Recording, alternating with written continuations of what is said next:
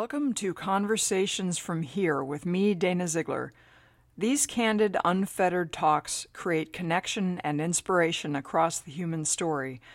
These are the sharings of how we came to be ourselves, how we found our life's purpose, and how we made it from there to here. I speak with performers, artists, artisans, creators, innovators, entrepreneurs, and other remarkable people about what they do and how they came to do it. Also, the music you hear on this show is performed, as always, by Brad Watson. Today I speak with stellar actor and inspired educator Bernard Addison.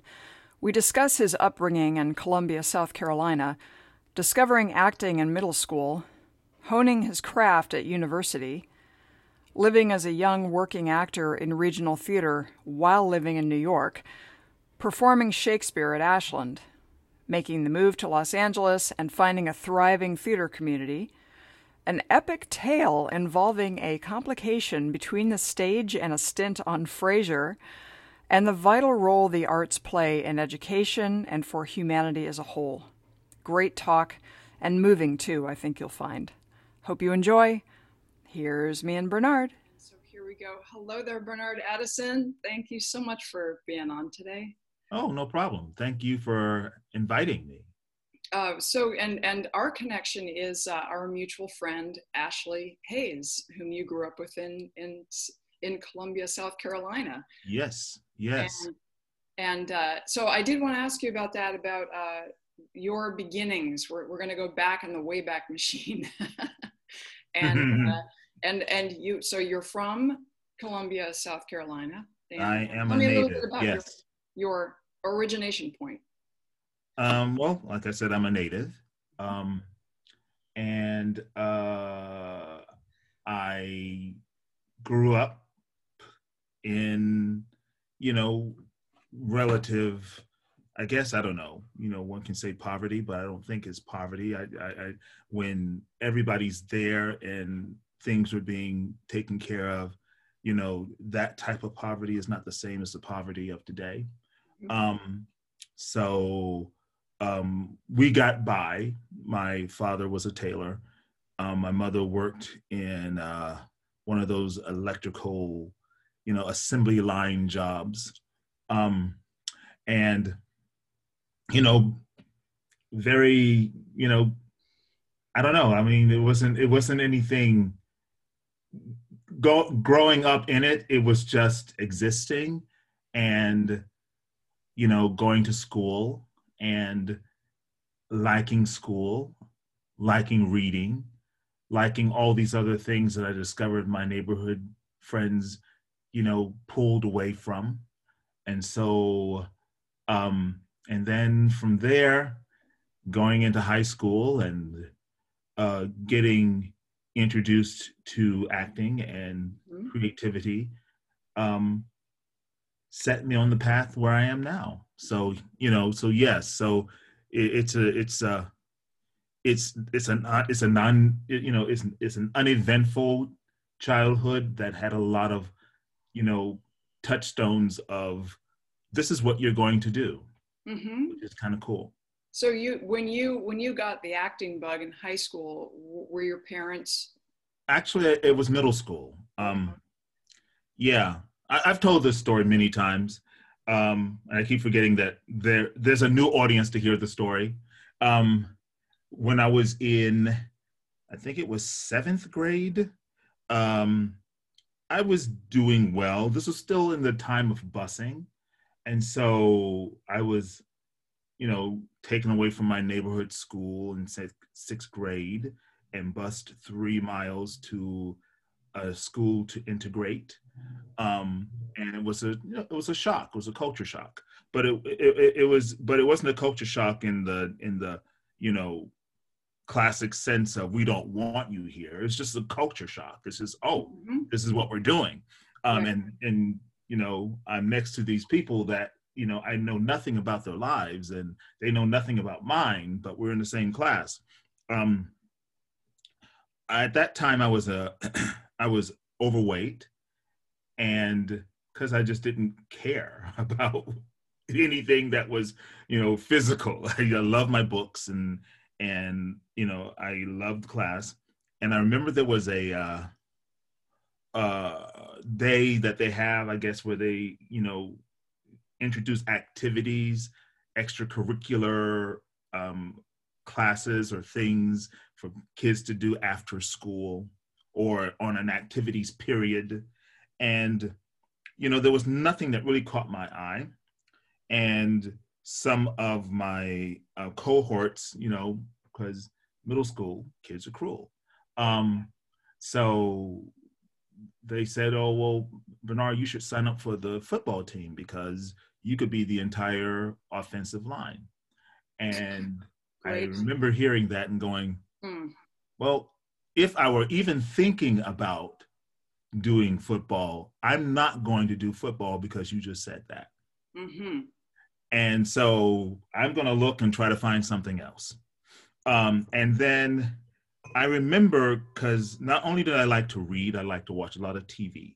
And one of the things I like to read was TV Guide because it like it, it, had both things for me. I could read about the program I'm going to see, yeah. and then I can see the program. Um, and so I actually had a subscription to TV Guide. I just did. And, you know, and I remember going, well, I remember like my favorite comedy was Good Times, but my mm-hmm. favorite drama was The Waltons. And I like that drama thing. So I asked the teacher, what about this drama thing? And I must have hit on the ear of a wannabe drama teacher.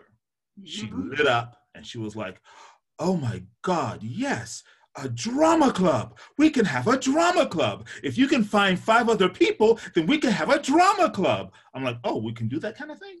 Okay. And then I got my friends to sign up. And then we had a drama club. And, uh, you know, the first production we did was a radio production. Um, it was during the holidays. It was called Santa Calls a Conference and it was about all the other Santa Clauses and uh, that were getting together because Christmas was going to be canceled because of something. I don't know what it was, but you know, all the different ones, Saint Nicholas, you know, Santa, and I played Pierre Noel, and um, we did it on the PA system the last day of school before we went off on our our um, break and I remember doing it and then leaving and then getting into the bus. And I walked onto the bus to go home, and everybody on the bus started applauding. And they all were like, "Oh my goodness, we you were great, man! You were the loudest person there." And I was like, "Oh, well, these are the same kids that said that if I were, you know, if I signed up for the football team, I could be the front line." I'm like, "Oh, okay. Uh huh. I guess this is it." Mm-hmm you know and so i was like okay this is the right choice then. And so i pursued that choice. Yeah you found your people and you found your voice and you found your mode of expression and a way to be appreciated yeah. by these people who are otherwise snarky to you. Yeah. Yeah. You know and then you know from show after show after show after show you know people were like oh my goodness. And then of course everybody's like oh he's talented. You know and then you know, went to a high school that was very competitive. Uh, at that time, there was no such thing as uh, professional arts. mm-hmm. school. You know, it was just schools with drama programs. And um, my high school had a very good drama program, had a very good um, group of you know, drama teachers. One was the teacher, and then he left, and then he came back and formed a professional theater company in South Carolina. And another one, but he recruited another person to like take over the drama program so it didn't just die. And so we ended up like, you know, we were one, two, three in the in the drama competitions in the state. You know, wow. when I graduated, we were number one. We won the major trophy, won all, swept all the awards.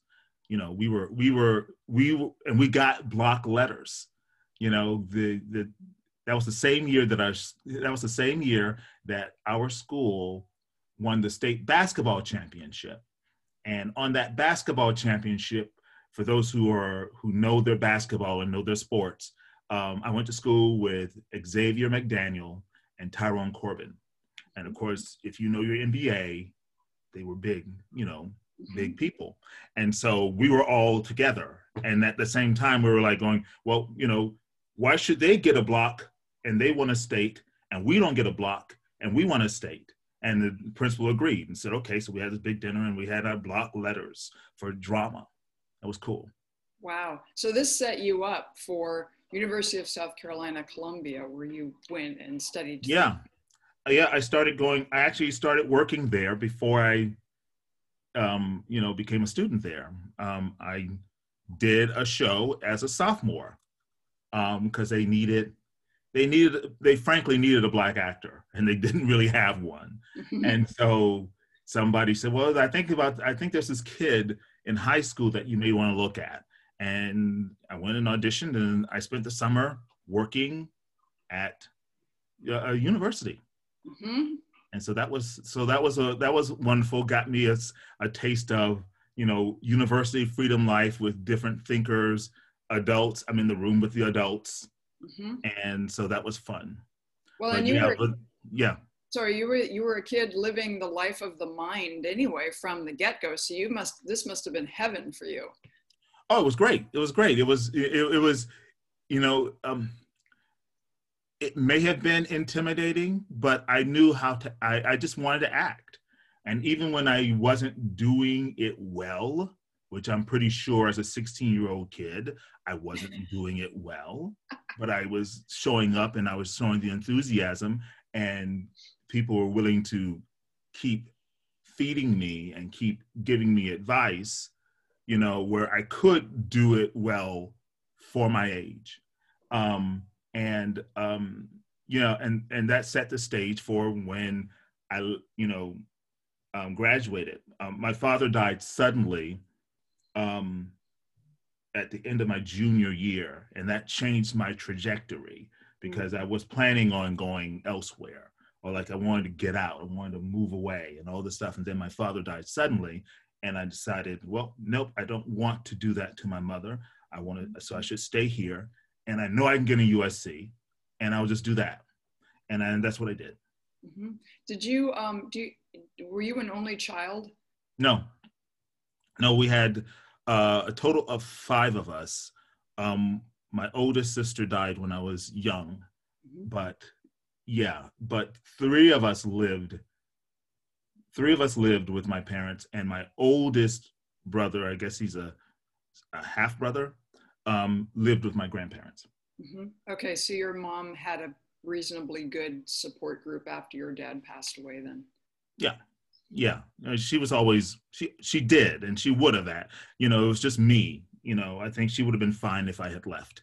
Um, uh, but uh, to me, it was like, no, I don't think I'm ready, and you know that kind of cocoon like thing when you're young mm-hmm. you know is, is hard to break um, and also i just already made these inroads at the school and yeah. it's like okay they they like me i can work here you know let's do it mm-hmm. and i can save money because i don't have to you know live in a dorm right and then you did eventually make your way to uh, university of north carolina chapel hill right for your, your uh, mfa I did. Yes, that was an interesting um, decision. Um, there's so many things as I start thinking about all of these decisions. um, because when I graduated from South Carolina, I, like I said, it was all cocoon like. And so I immediately said, well, I'll just go to grad school here. Um, and I entered grad school here. And then within a month or so, friends were like saying, don't do this. Go, go, go, go, go, go, go. get go, out. Go. Yeah. Get out. And I said, okay, I'll get out. And then I entered the URTAs, which was, um, what is it, the University Resident Theater Association, um, where they, you know, look at prospects for graduate schools and for summer theater um, opportunities. And, you know, there's, uh, you know, there's a there is a step to it. So there was the state URTAs and then the national URTAs. And so I went to the state URTAs and I I placed number one um, in my audition pieces. So that gave me an immediately immediate like you know a blessing to go to New York to participate. Mhm. And then you know I auditioned for schools and uh, I went into the room, uh, and in the room was the uh, artistic director of Playmakers Rep and the head of the acting program at Chapel Hill. Mhm. And the first thing he asked me he was like, "So, um, when is your when is your audition for Juilliard?" And I was like, "Well, I wasn't thinking about Juilliard." He was like, Mhm. "You're not thinking about Juilliard?" Well, I think sh- I, I'm glad you're here. You should be thinking about Juilliard because you know I know Juilliard. You should be, but I'm glad you're here, and we want you, and and here's what we can do for you. And I was like, okay. And I was like, oh, I never thought about Chapel Hill. And then the big thing with that one was that because there was a theater program and a regional theater connected to it, the big sell was the fact that when I graduated, I would have my union card. Mhm. And so I went, and my final year, I was a union actor working on the stage. Wow. Right bang, right out of the gate.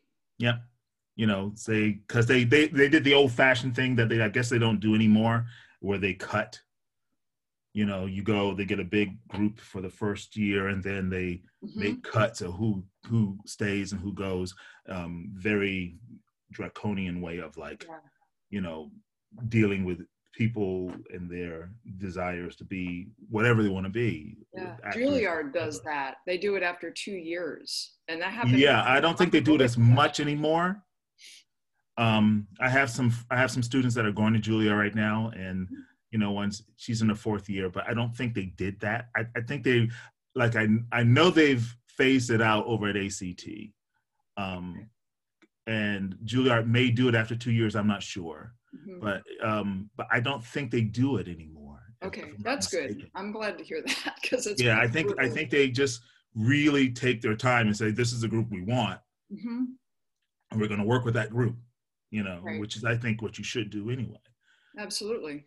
so but yeah so i finished there and before i finished um, chapel hill i was getting ready to graduate and go to new york with my buddies and throw my hat into the ring and then i got a call from south carolina for their summer rep program and they offered me a job to act and i was like oh sure and go home and act that's great and then they called back 15 minutes later and said, um, "We actually have a position open. Would you be interested in, you know, throwing your hat into the ring for this acting position?" And I was like, "What? I didn't think about that." Stars are aligning for you. You know you're on the right path. Yeah, and so when I graduated, I had a job. You know, How many actors can say that? yeah i graduated and i had an acting job and after the acting job i had a job teaching at a university you oh, know oh, so this was the beginning of your teaching then. This is when the teaching started. well i had been teaching off and on in different places but this is the first time it was going to be like this is your job. You're going to be here. You're going to be meeting with students. You're going to be preparing lesson plans et cetera et cetera et cetera you know? And um so yeah. And uh i went there. And after my first semester the acting teaching position turned into a tenure track position. Because they were like oh well you know, we want to bring this into a tenure track position. So yeah. you can be here and do this and do this. And because we like you and the kids love you. And, you know, I was also acting on the stage. So it was a big, t- big deal. And I was like, oh, that's beautiful. But, you know, that's not my career. You right. Know? You're so, wanting to get back to the boards. Yeah. I, spent all, you know, I spent all this time and effort and money to be an, be an actor and and and I think this is the time I need to do it. Mm-hmm. So I said I'll be here for two years, and I'm only saying this yes because then I know if it's a tenure track position, it won't go away.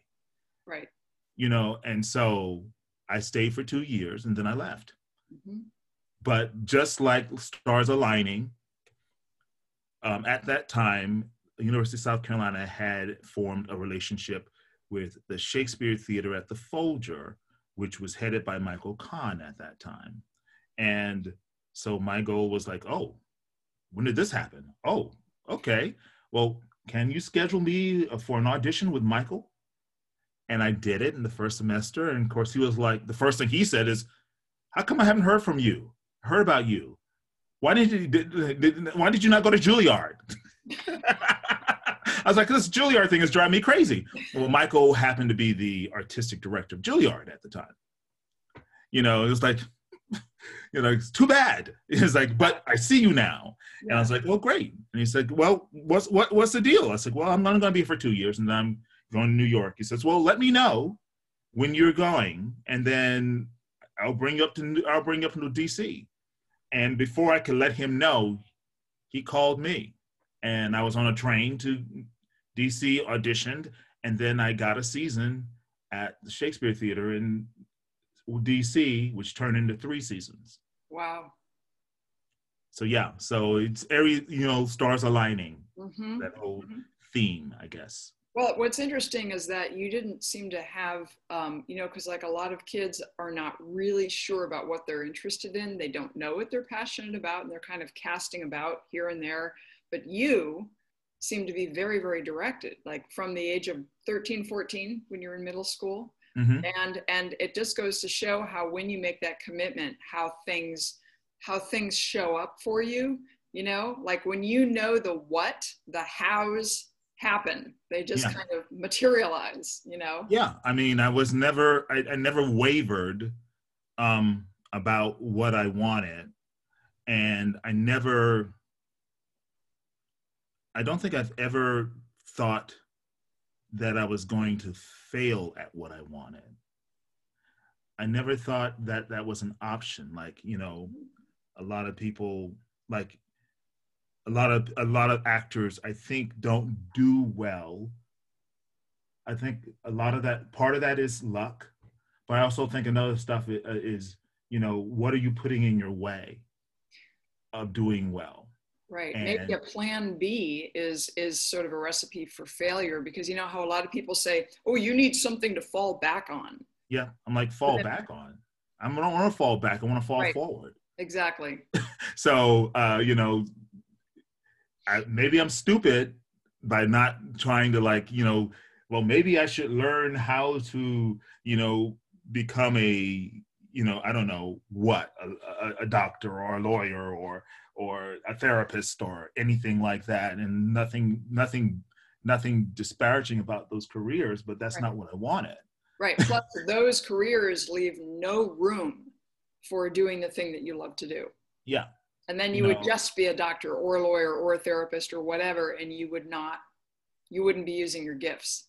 Yeah. You know and you know i can i can deal with you know moments of not working and working some job that pays my bills yeah.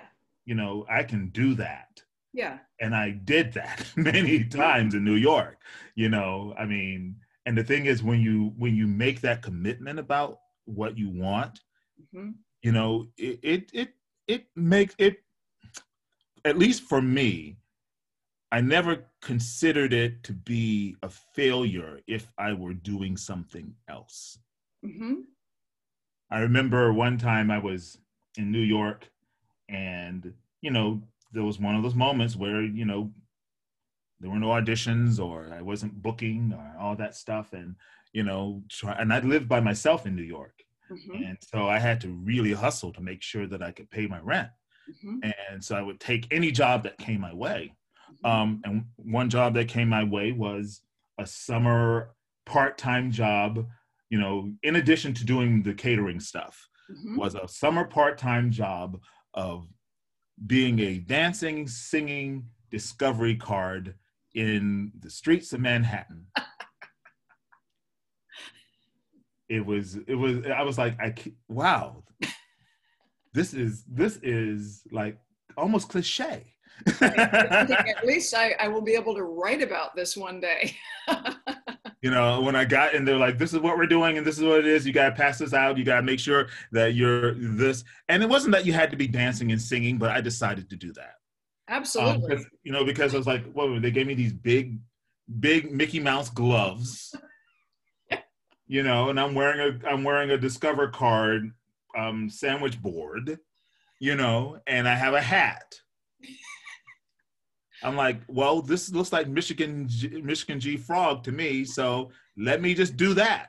And so when I got on the street, I would just I would just be Michigan J Frog. Hello, my honey. Hello, my baby. Hello, my ragtime gal. Hey, honey, I love you. Hi. Yeah, here's a discovery for you. Hi, hi. And of course, you know, people are like, oh my God, you're the best. You've just made my morning. Oh my God, I got so many kisses.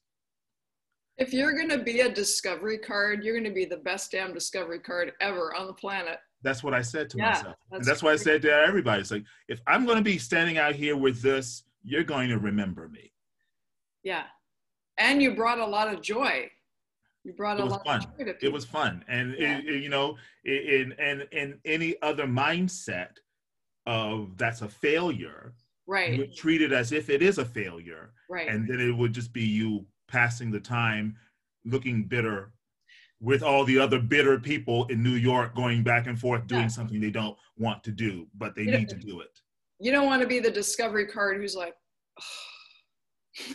yeah you know and just pass out the placards you know pass out the pamphlets and go hey get a discovery card and yeah. you know and watch people pass you by and just get get even more upset that they're not they're passing you by that's right i was like don't let them pass you by get out there do yeah. something let well, them stop and see you it's a challenge as an actor i mean it's like you yeah. are an actor so making yeah, I kept getting like, you know, like discovered card of the week, you know, Bernard Addison. And I would like be happy. I say, oh, really? That's great. Thank you guys.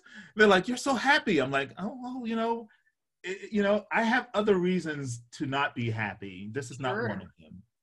Well, yeah, and I, th- I really do believe that what you put out there, with the, the the the quality of the energy that you put out into the world, reflects back to you.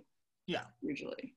You know, and I mean, it was one of those things and i had to learn that lesson you know because i was you know at one point i was like well you know i need to get a job and so let me go and do this restaurant thing waiting tables i don't know how good i'm going to be at it whatever and i went to this restaurant that was opening and they looked at my resume and they were like they saw that i went to school and everything and the guy sat me down and go you know um, you know this this is you can do this job. You really can do this job and we would be great and thankful for you to do this job but you shouldn't do this job. Mm. i was like what do you mean? I need money. He said well you know i see where you have done work at this theater and work at this theater you're going to get a job and then you're going to leave us uh-huh and i was like well you're probably right he said well then you don't need this job Wow, uh, that's wisdom from a, a, potential employer who's telling. I know. Because he says he says I get a ton of people that say they're actors, and I hire them because I don't believe they're actors. Right. But you're an actor. Mm-hmm. So Does good. That luck. renew your renew your, your. Well, it was sort of like I was like, well, he's probably right, but I really need a job. I really need money. Yeah. But I, I, managed to endure and managed to make it through, and I got a job like like he said about a month later. Mm-hmm. So yes, those things happen. So how long were you in New York for then? Um, I lived in New York for seven years. Um, I finished um, Shakespeare um, theater, and then moved to New York and started booking theater right away, regional theater. And so I was there for seven years. I guess the first five years, I think I may have been in New York for a total of six months mm-hmm. because it was just you book a job, you go to a regional right. theater, you're there for a couple of months, three months, you come back in, you know, you book another job and then you're gone. I think there was one year I was only in New York for a month. Mm-hmm, mm-hmm. You know, because and, you're going around doing the regional theater yeah, thing. You know, so Denver. Working and, in New York. yeah. But I'm a New York actor. And yeah. so, you know, that New York actor moniker really helps mm-hmm. with those kind of jobs. Um, and then at some point, I was like, you know what? I moved to New York to be an actor, and I want to be an actor in New York. So I need to start saying no. And I did, and I started working in New York. Mm-hmm. You know, it wasn't as well paying, but then that's when the teaching came in because I started working um, to offset. You know, me being there was I got involved with all these other arts organizations to go into schools to teach. Mm-hmm. You know, so I worked for many years with Theater for a New Audience and their education program, and then I got the cream of the crop, which was Lincoln Center Institute. Wow. Yeah, that one was a great one because they invite you. Mm-hmm. you know, I got a call. It's like, oh, we're somewhere from Lincoln Center Institute, and we want to invite you to our workshop on this, this about teaching artist work. I was like, okay, Lincoln Center Institute, and they did a cut. It's one of those weird things. They invited all these teaching artists there, and you had three days with them. And then at the end of the third day, they would let the people know who they wanted to stay. And then you finished the rest of the week, and then you were on their roster. Wow. And are you teaching kids through this Lincoln Center program? Yep. Yep. It's a great program. It's a great training program for artists that are want to teach. Um, but you also have to understand the aesthetic of it. And the one thing that was great about working with those artists was that I worked with all of them. You know, I worked with the visual artists, I worked with the musicians, I worked with um, uh, the dancers. You know, so the four major art um, um, programs or art art forms were working together and mm-hmm. so as we are working together, we are creating the template for teaching art. And that was wonderful because it was like, oh, okay, I get to sit and watch you take kids through to MoMA and teach them and see what what is the structure there that I can also use to teach acting. And so the dancers can look at that and go, oh, well, we can do, we can enter it this way through music or through this way through visual art or this way through improv or this way through this. So we all were sharing you know um, ways of you know using the art as a textbook mm-hmm. you know and actually going it's about the work of art and the work of art doesn't live by itself. It lives within the whole sphere of art.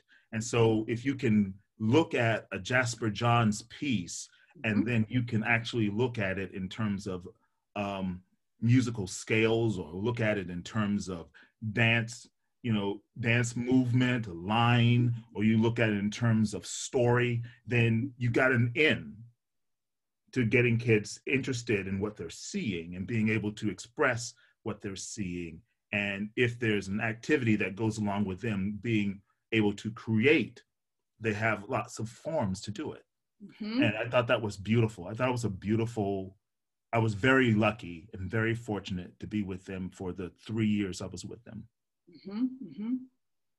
You know, so yeah, but that was only because I said no to going out to regional theater.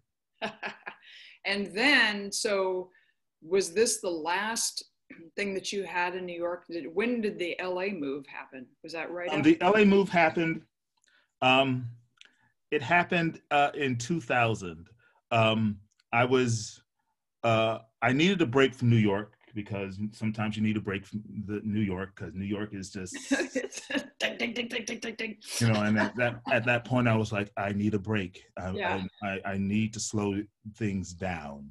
and so um, I called up the artistic director at Oregon Shakespeare Festival, mm-hmm. and she had wanted me to join her when she got the job. And I said, I want to, I need to give New York a try. And she said, Well, when you're ready to call, when you're ready to come here, give me a call. And I did.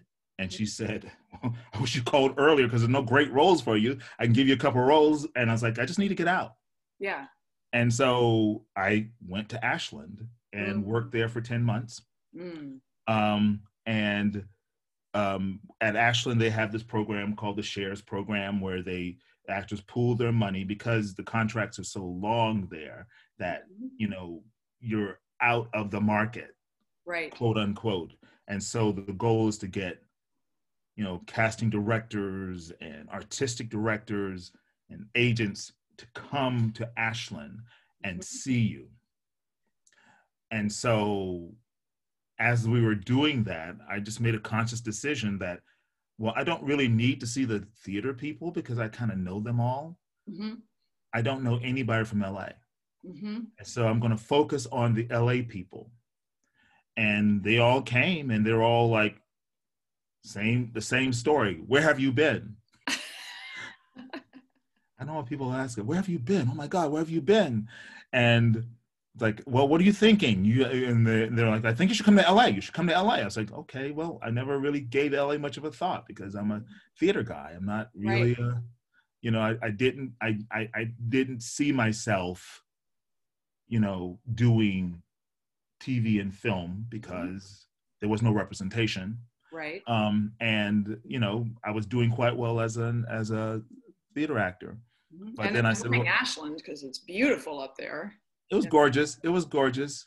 I knew it wouldn't be there forever because it's yeah. just it's a small town. Mm-hmm. um and then i took their notes and took their numbers and i think i had a break drove down to la and called them all up thinking well i'll call them up. They're going to say who is this and that's going to be my la story.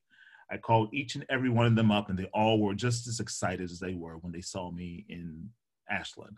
You're here? Oh my God, come here! I like the like the head of the the VP of casting of CBS. Come in, come in. I need you to meet people. Here, here. This is the person. This is the person you need to meet. And then of course, um, another casting director. She worked on Frasier, and she was like, mm-hmm. you know, now come to the set, come to the set, come to the set. This is good because you'll get to see what what the set's like when you work here. I was like, when? She says, yeah, you'll you'll you'll work here. I was like, okay, you know, I never thought about me working on Frasier. Fine. Uh-huh. Um, and then you know, I I finished there and I booked a job in LA that was a reading with Center Theater Group. Mm-hmm. And I was in New York and I was like, well, let me go here for a few weeks and do this job. And I think I'm going to make the move to LA in the spring. And so I went that was my whole intent. It's like, okay, because then I want to go back and I want to like close things out with friends and acquaintances and make a, you know, a formal, like, I'm leaving New York kind of thing. And I got here and I got had my first day on um, rehearsal and I got a call. I had already booked a manager by that time. Mm-hmm. Um, that I had a call for an audition at the Ahmanson for Romeo and Juliet, directed by Sir Peter Hall. Wow. And I was like, oh, okay, let me go. And I went and I auditioned, and the guy in my car was on my way back, and they were like, um, call me back. So you just got it, you booked it. And but the big thing is that you had to be local. They're not going to pay you as a New York actor. Right, right. And and Sir Peter Hall was the head of the. He had been the head of the Royal Shakespeare Company. Is that right? Yeah. So it was like he was well, the dude. I, I, was like, okay, I'm gonna get to work with Sir Peter Hall. Great. Yeah. And I was like, well, I'll make it, I'll make it happen. And then I talked to my friend while I was crashing. I was like, I need to stay a little longer, you know, and this time I'll get a job so I can pay, but I just want to let us know how we're going to feel, how we're going to feel this out. And, and then I had to get a car mm-hmm. um, because that was going to be a big deal because I was staying in Santa Monica. Yeah. So I got a car and then I, you know, eventually start saving money to get a place. And next thing I knew, I was here. And did you get that Frasier gig? Did you do some work? Here's the Frasier story. Yes, I did get the Frasier gig. As I was doing, um, I can probably let this out of the bag now because it's been I've almost 20 years since this happened. The statute of limitations is over. It's, it's up, and it's too late now. If they're going to punish me, it's too late to punish me. Um, I was doing, uh, you know, I had several small roles in in Romeo and Juliet, and uh, I understudied the late great James Avery, mm-hmm. who was mm-hmm. playing Montague. Mm-hmm. Um, and uh, at some point during the run of the show, of course, you, I got a call from my casting director friend over at Frasier, and they called me in for this role. And they did a pre-read, which was in the morning, and this was a two-show day. Um, so I did it in the morning, and went away. And then they said, "Well, can you come back?" I was like, "Well, I have a show, I have a matinee show." So when is it over? I'm like, uh, well, it's a Romeo and Juliet, Romeo and Juliet, so it's a three-hour show. So starting at two, be done at five. I don't know how long it'll take for me to get back to Paramount. Mm-hmm. So, well, let us know when you're done, mm-hmm. and then come back. I was like, okay. Um, and so I finished, and then I came back. You know, I found out later that they were waiting for me. Um, I found out from another actor that is now a friend who like hated my guts because they had to sit there and wait for me to arrive. um, and I didn't know this. I was like, wow. I'm in my car driving on parallel lot. Here we go. You know, this is pre 9 11, so you can drive onto the lot and everything. And I get in there and I audition. And this is, seems to be another theme about being people being cut. They used to do this um, in this office where they would had to cast and then they would have the callback and they would have everybody stay and then they would come out and then they would say goodbye to everybody except for the people they were going to cast. Mm. It was really brutal. I was like, oh my God. And so I came in, like, hey guys, how you doing? And nobody said anything to me because they were all pissed because I messed up their day schedule. So this is the guy they're waiting for. And I went in an audition. I sat there and waited. And then they came out and said, okay, everybody go out uh, except for Bernard, Bernard. And I was like, I was like, oh, was that? That means you got it. I was like, oh, great, wonderful. So, well, you're going to start work tomorrow, and then we shoot on Tuesday night. That meant that Tuesday night was a show night. Mm. And I was like, okay, great. I just said yes. Mm-hmm. And then I called up some friends and I said, I need some advice because I just booked Frasier. Everybody said, oh, yeah, but they shoot on Tuesday night and I got a show. And then Zadamas said, oh, don't oh. tell them that. It's like what? You just you sign a contract with them. They they don't they will not get they will not let you out. And I was like, really? I'm in a bind. Ooh. He's like, and I was like, well, what can I do? I can't say no to Frasier, you know. And one of my friends said, "Do you have a sick clause? Do you have an understudy?" I says, "Yes." You're going to have to call in sick. That's the only way you're going to be able to do this is to mm-hmm. call in sick. Mm-hmm. And I was like, you mean I have to lie? Mm-hmm. It's like, yes, because otherwise you will lose that job. right. And then there goes your LA career. Right. And so I um I went to the I went to all the rehearsals, you know, because it was great. I had a great time. They were all wonderful. It was a great, you know, fun moment to watch all those actors work. You know, Jean Smart was on the on that episode. Mm-hmm. It was great to see her and meet her. You know, and then of course I just fell in love with Jane Leeves and yeah and, and Peri Gilpin and all of them really. Uh-huh. Um, and um, then it came the day to shoot, which is on a Tuesday. And I was like, I was freaking out. It's like, okay, what am I gonna do? What am I gonna do? What am I gonna do? Oh my god! Oh my god! Oh my god! Um, and then I, I, as a child, I suffered, and as a young adult, I suffered from cluster migraines. Mm. And I was like, that's it. Finally, this thing that used to drive me crazy and destroy my life is going to save my life. Right. Right. so, because I know what that is. It's like I got to get all method, Yeah. And so finished everything. I went back into my trailer. I turned off all the lights. I put myself into a fetal position on the floor and called the stage manager and told the stage manager that I'm suffering from cluster migraines and I'm at the hospital right now trying to get my medication and I'm in the ER and I'm and I don't know if I can make it tonight. But uh, you know, I should get everything and be ready tomorrow. So I'm so sorry, so sorry, so sorry, so sorry. Hung up the phone. I was like, oh my God, I just lied. And then the phone came back and I didn't pick it up. I said, I, I just want to hear what she says. And then I listened to it and the stage manager's like, oh my God, I'm so sorry for you. My brother has the same thing.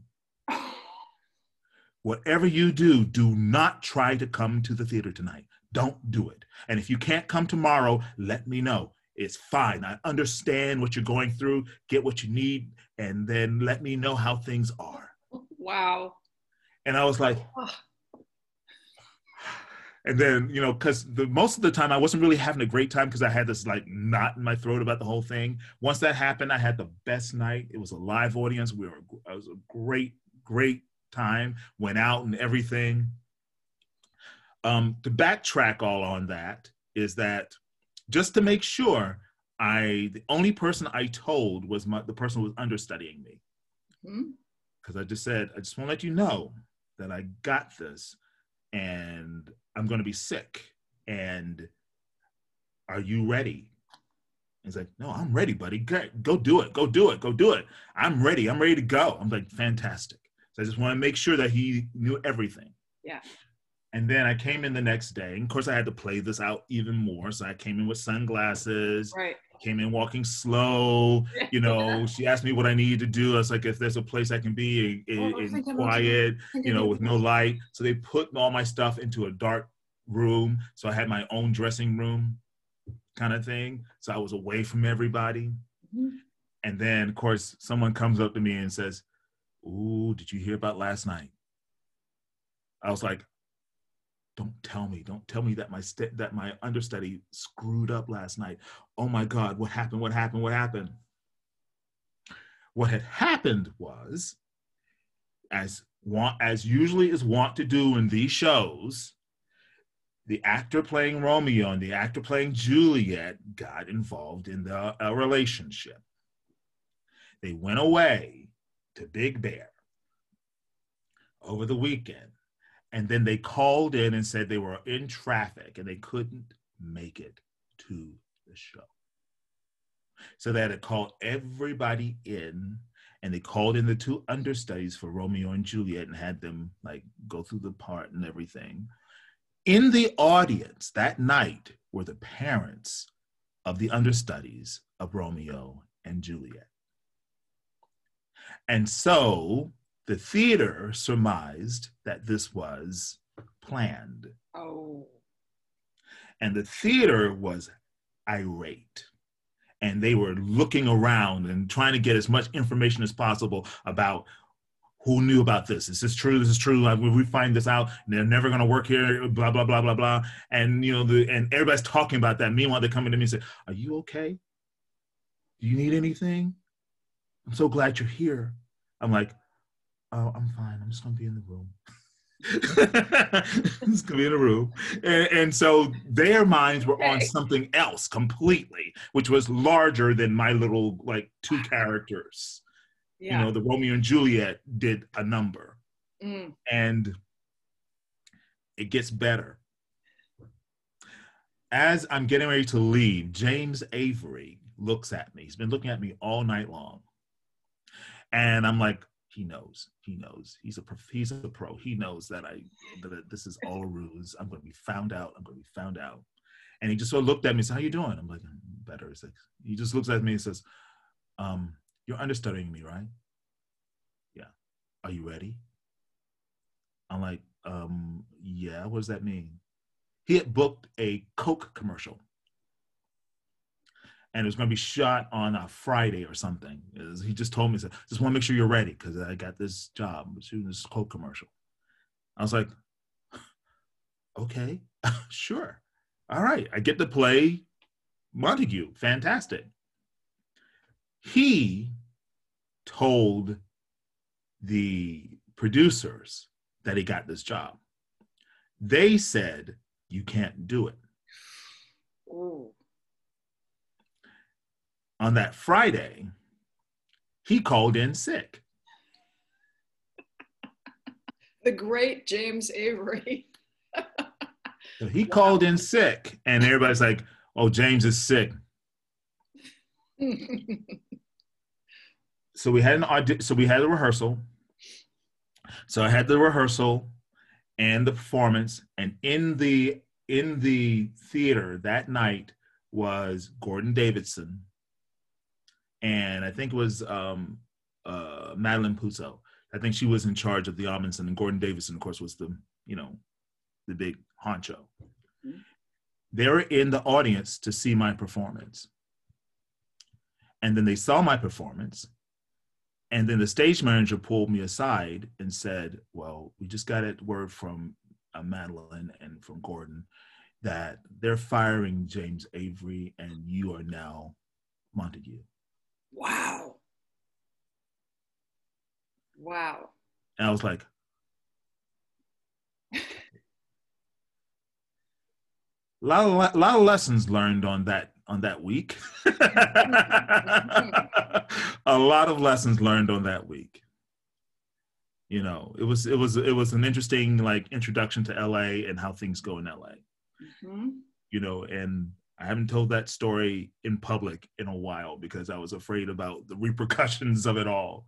You know, and and because now it's like it doesn't it doesn't really matter now Right, Um, right. but it's still funny like okay you know here we are as actors and we're in la and there's this issue of you know wanting to do theater but then there's film and then of course film and television and commercials are so financially important to actors and you know for certain theaters to say well you can't do that Yeah.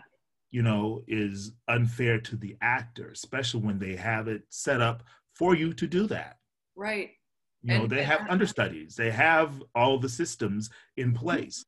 You know, I guess they just don't want to have it all run rampant. Mhm. But you know, at some point you have to do a case by case moment. And I also know it's you know it's a double standard because they get a star in their shows. The star dictates when they can be there and when they can't Right. and so uh, I, I used to get so worried about it, but now I'm like, you know what? No, no. I deserve to do Frasier. I deserve to do the play. Absolutely. And I think it's a little bit different in Britain or was because you know how actor actors are just actors. They do stage, they do film, they do TV. Judi Dench, for God's sake, has done all three. You know, like people are not exclusively because it used to be, and maybe it's changing a bit in the US, but it, it seems that there are theater actors over here and there are television and film actors over there, but it's starting the lines are becoming more blurred now. Yeah, As they were in the UK from the get-go. yeah. I mean, you know, I was. How many times I heard, "Oh, you're a theater actor. You're a theater actor." I'm like, "What does that mean?" I mean, what does that mean? It just means that the job that I had it was this. Right. You know, I got it for many years, and that's great. But you know, I can, you know, you turn on a camera, I know what to do. Yeah, so you know, like- I think of somebody like Laura Linney, who who was in the in her the beginning, you know, a New York stage actress, and of course now she's on Ozark. you know, she does everything and movies and, and that was hard Yeah. for like um, American actors for so long. Mhm. You know that you know you had to be a film actor, and that's what you were. And then they would allow the Brit actors to come in to do all, but they wouldn't let the American actors be able to go back and forth. It was it was a interesting um, thing that things are beginning to change with that. Well, it's beginning to change because now actors are no longer just film actors or television actors. So Right. that used to be a big divide too. yeah, because there was the there was the SAG and the AFTRA thing. Now SAG AFTRA are the same thing. Mhm. and then there, then there's the actors equity thing and so i imagine that some of that had to do with the structure of the unions probably Probably, probably, and this also has something to do with the higher the hierarchies. sure You know, we deem you to be a movie star. We deem you to be a TV actor. We deem you to be a commercial actor. We deem right. you to be a, a, a, stage actor. And that's where you're going to live. Right. You know? Because if Brad Pitt decides that he wants to do a stage play, you know, people will be mm-hmm. like, he's a film actor. Yeah. In that you know, category, you know. Yeah. You know, so yeah. So then you found the other thing about LA that, and, and I learned this from after I moved here, is that there's a lot of theater in in well, LA. that's the that's contrary the, to what people perceive.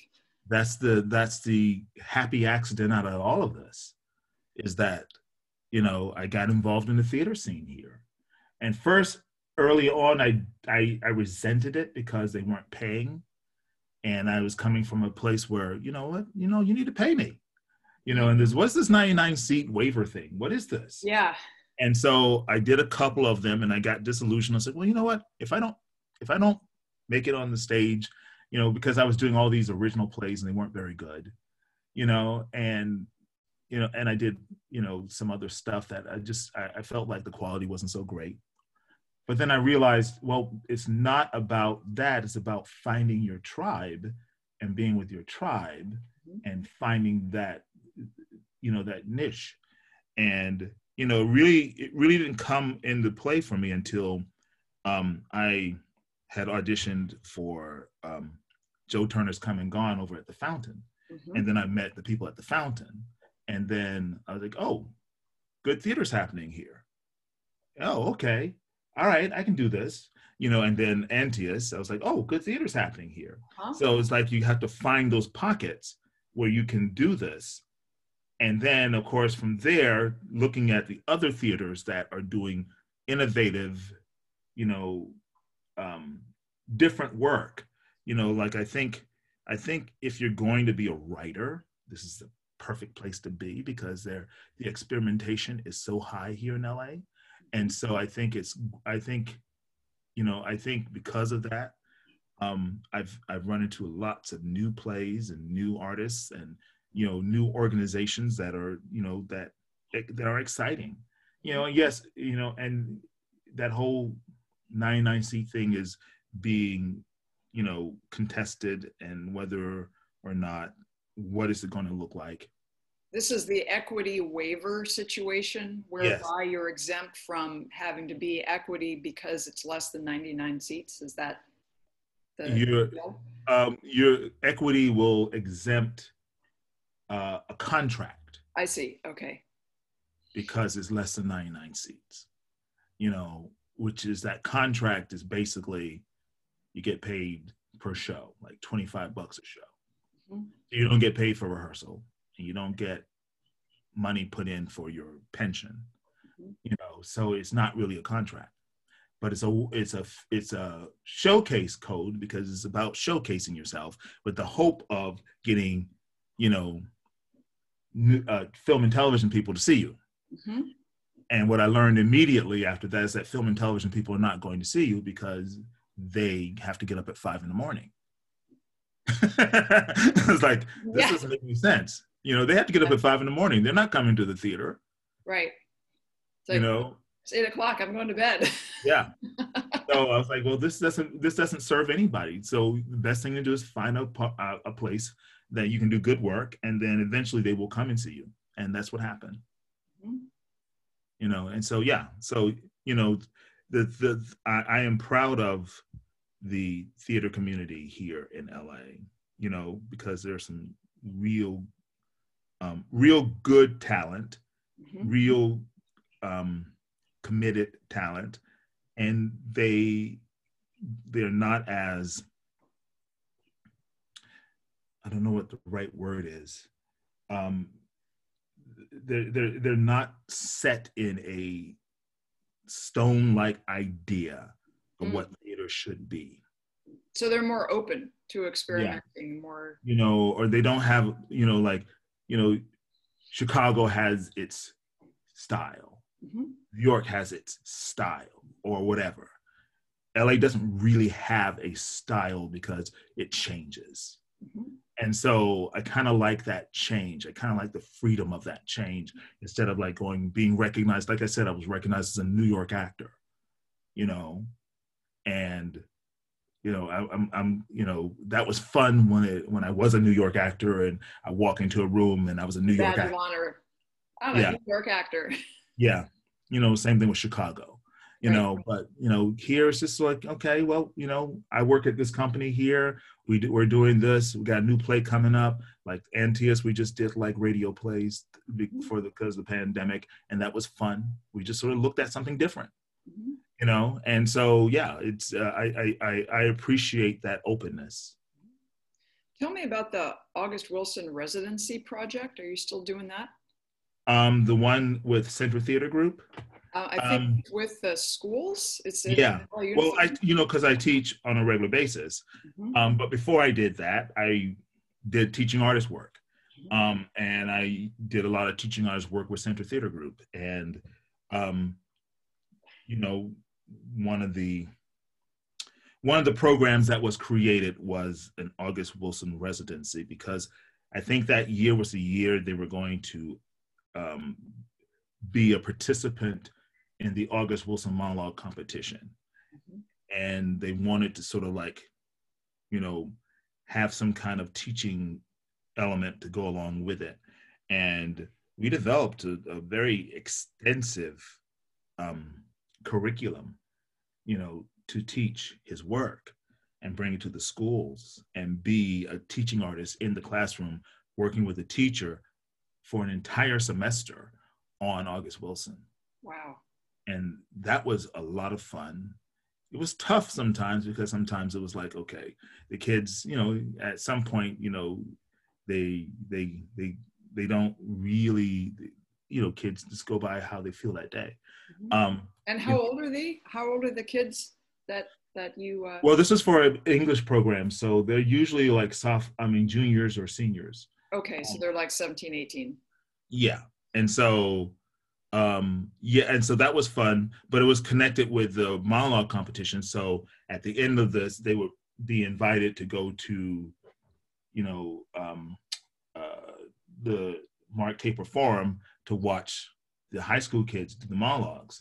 You know, and at that time I was just sort of just being a uh, an adjudicator and, you know, observer of their work and you know i saw the work and the kids were excited about it i was like oh this is cool um, and then as i started teaching um, at uh, los angeles high school of the arts it was like well we got to get kids in this Mhm. you know so this is a good program and i think this is a good program to sort of like actually start looking at his work in a you know whole in a in a in a whole different way in terms of uh, voice Mhm. um, you know that artistic voice and how can that artistic voice come out through the artistic voice of august wilson and you know and it's been exciting um, because you know i look at these monologues and i give them and i know these monologues from their plays and i know their context and i also know that you know these monologues need to be played by African Americans of a certain age, you know, so they're not going to be what they are in the plays. But what can they be in the hands and the thoughts of a 17 year old? Mhm. And and a 17 year old that for the most part it, you know has no experience in the African American experience. Mhm. you know and so what what will they look like now? Um and they're beautiful you know because then they what happens is that the kids look at them and we look at them in terms of of you know what is the what is the overarching you know theme or desire that's happening there. And what does this sound like for you in your culture? What does this sound like for you and where you are in your life? And you know let's let's suspend the the, the disbelief even more. Right. and just have you tell your story through august wilson's words It's the truth of the human experience via August Wilson. Yeah. And it's beautiful when they get it. I had one student, she, when she first arrived here uh, um, at LASA, Los Angeles High School of the Arts, she spoke no English. She was Korean mm-hmm. and spoke no English. And then she entered this program, and then she did um, a Bynum monologue about actually seeing how somebody really is. Mm. And it was so tender and so beautiful and so heartfelt. I think it actually changed the it actually changed um, uh, the the point of view of the people that were doing the monologue competition because she made the semis, but she didn't make the finals. And I got a call or or somebody I, I think it was probably Leslie at the time came up to me and she's like we fought for her we fought for her we fought for her but we couldn't get the people that were doing it to think differently mm. you know and i was like really really? You know? Yeah. That doesn't make any sense because if we're going to open these up for people for kids we got to make them think differently. And so they got to get this whole idea of this aged ex-slave out of their head and let this woman move you. Yeah. Um, and that's what we thought. And we're going to have to make some changes on this because we can't have this again. Mm-hmm. you know and i remember because she was in a show of mine and i told her this this girl i said, oh can you come over here? You know um, i got a call from people at center theater group and they said that you were beautiful and wonderful and uh, you should have been in the finals. And she burst into tears. Uh. she said i just didn't think they liked me. Oh you know? Wow. Yeah. That almost makes me cry. Yeah yeah. And i said nope. Um and so now guess where she is? She's at harvard getting her ma or mf ma in arts education. That's beautiful. That's beautiful. Mm-hmm. so yeah. So there are things that can happen that you don't know what's going what's how it's going to like turn out as you're doing it you know but then as life goes on you know she graduates goes to berkeley and next thing you know she's working at san francisco opera and she's like you know doing teaching artist work there. I'm like okay. She's like yeah i love it. I love it you know because the arts did something for me. And i want to make sure it does something for you know younger kids. And so there you have it. Wow. And it's a way of paying it forward and keeping it moving and and because when you're able to make those connections and, and make those human links across the cultural divides, it brings people together. And this is why the arts are so vital. They're not a luxury. They're they're vital to to to human existence. It's the one thing that's going to save us. Um, who knows what our world is going to look like after all of this? Once it's safe to go outside and it's safe to turn on your television and it's safe to, you know, not be assaulted by all the things that can really get at you um, and kill your spirit, if not you. Mm-hmm. Um, when we come out of this, the arts have got to be front and center. That's the only way I can see us coming out of this and making sense of all of this. Mm-hmm.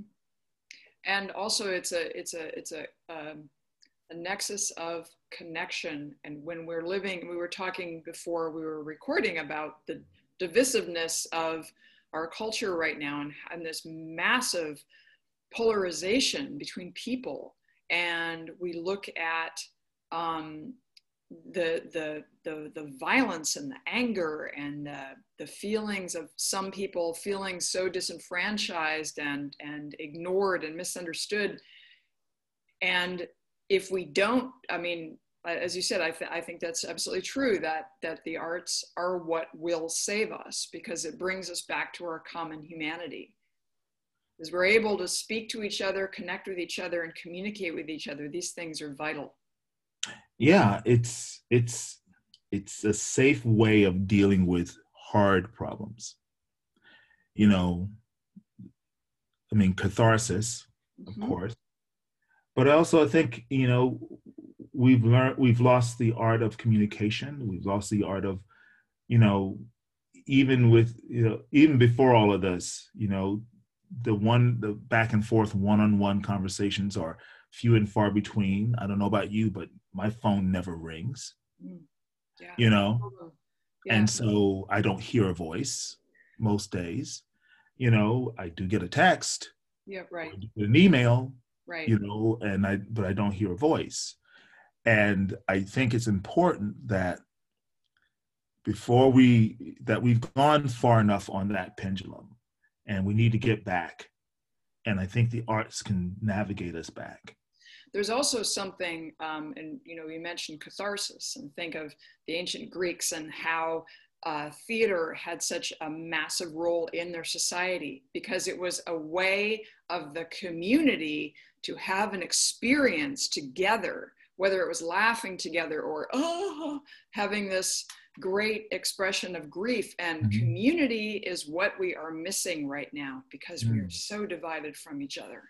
Yeah, um, one of my fi- um, one of my current jobs when we get back, I hope they keep it. You know, was at Center Theater Group was being an audience facilitator, which was a, a new a new um, evolution of theater going, which is not only you, you watch the play. If you if you want to stick around and look at in the face and the eyes of the people that were in the room with you, I can facilitate a conversation about what we witnessed and you know navigate our com- our commun- our communion on this. And i just i loved it. I loved it. I loved it. I loved it. You know even when there was massive disagreements you know you know in course the past four years there have been some massive disagreements you know um that at least that person was heard at least that that person that you know feels like they are alone in a sea because they actually follow, you know, the current president. Right. You know, gets to be heard mm-hmm. in a way that's not necessarily being lashed at online or lashing out online. Yeah. And so I think that was kind of I I love I loved it. I I love being able to like you know get that conversation going and navigating through all of that and come to some you know understanding that you know there are human beings behind these words there thoughts behind these words there you know there are shared experiences behind what we see and then there's understanding mm-hmm. you know that can be there and um you know that's the saddest thing that i miss about having to shut down the theaters because I love that job. Mm-hmm. Um, but yeah, so hopefully when the theaters are back up, if people are not too scared, you know, that they can stay for a little bit and bring that back, that'd be nice.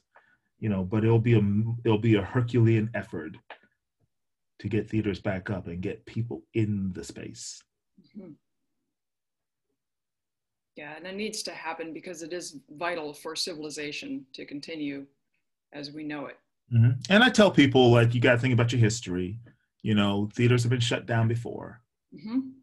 for whatever reason, you know, religious reasons, you know, reasons, all kinds of reasons. all kinds of reasons, right? Okay, but they, yeah, they come back up. You know, yeah. I mean, that whole reign of Oliver Cromwell, how long was the theaters down? A hundred years? A long time very long time. Eventually, they came back eventually, and theater has been going on for thousands and thousands and thousands of years. Mm-hmm. It will be back. Yeah. I just hope it's back for me to do a couple of shows. Yeah. Well, wow. I think this is a wonderful place to uh, to to to end this, and I want to thank you so much. Oh, sure. Time and and it was just a really it was a beautiful conversation, and I think it's going to give people a lot to think about. I hope so. You know, give you something to do as you're are trying to keep your your your sanity in your four walls. Yeah. Thank and you, that was my talk no with the wonderful Bernard Addison. Special thanks to him for coming on the show today. Wow, that was quite a note to end on. Um, and I think we can all agree that community, connection, and communication are more vital now than they've ever been. We must bridge the divides. We must find out why some people are in pain and how we can help them, and how we can let them be heard so that they don't feel that they have to act in extreme measures, which is dangerous for everyone. So, sending you all so much love. Take good care, take good care of each other, and I will see you on the other side. Thanks for listening.